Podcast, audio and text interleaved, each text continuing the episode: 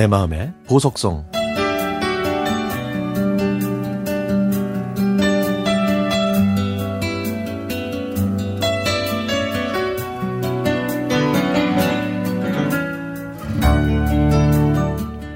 아버지의 사업 실패로 저는 가난한 어린 시절을 보냈습니다. 아버지는 빚을 갚기 위해 지방으로 돌아다니셨고 어머니와 저는 반지하 단칸방에서 살았습니다. 어머니도 밤낮으로 일하셨기 때문에 학교에서 돌아온 저는 늘 혼자 어머니를 기다려야 했죠. 조잡한 철제 창문은 바람이 불 때마다 요란한 쇳소리를 냈고 저벅거리는 발걸음 소리와 가끔씩 밖에서 들려오는 욕설은 혼자 있는 저를 공포에 떨게 했습니다. 텔레비전도 없던 집에서 제가 할 수 있었던 건 방구석에 쪼그려 앉아서 하염없이 어머니를 기다리는 일 뿐이었습니다. 저는 발걸음 소리만 들어도 어머니라는 걸 금방 알 수 있었는데요.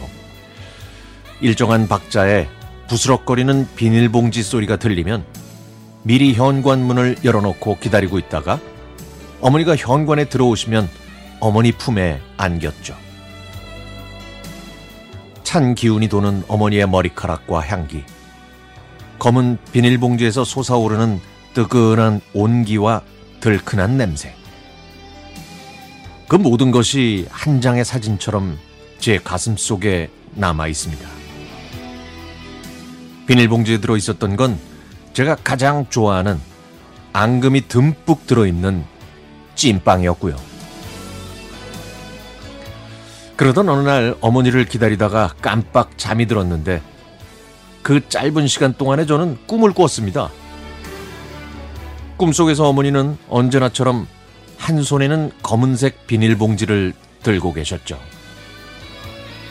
집 앞에 있는 횡단보도 맞은편에서 저를 보신 어머니는 한박 눈을 지, 한, 한박 웃음을 지으셨습니다. 신호등이 파란불로 바뀌자마자 어머니가 제게 달려오셨는데 그때 갑자기 자동차가 어머니를 덮쳤습니다. 킥 하는 파열음과 동시에 어머니가 공중에 뜬 순간이 정지 화면처럼 시간이 멈췄죠. 그리고 어머니와 저는 눈이 마주쳤습니다. 저를 쳐다보는 어머니의 애처로운 눈에는 눈물이 그렁그렁했습니다. 저는 엄마! 하고 부르짖었지만 소리가 입 밖으로 나오지 않았죠. 저는 그렇게 울부짖으면서 잠에서 깼지만 엄마는 아직 집에 오지 않으신 상태였습니다. 시간을 확인했더니 어머니께서 돌아오실 시간이 많이 지나 있었죠. 무서운 마음에 자리를 박차고 일어나 밖으로 뛰어나갔습니다. 가로등 하나 없는 달동네라 주위는 깜깜했지만 저는 무작정 앞으로 달렸습니다. 그러다가 뭔가에 걸려서 넘어졌는데 그때 맞은편에서 어머!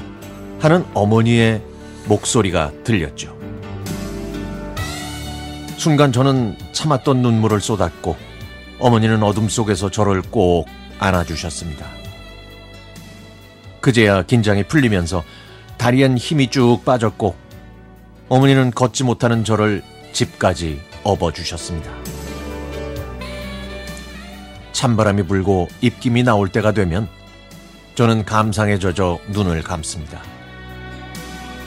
가족.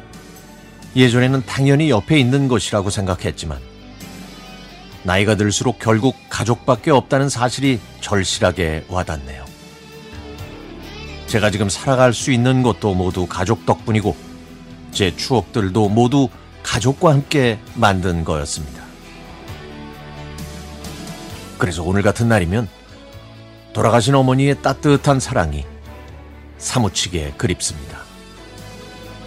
어머니,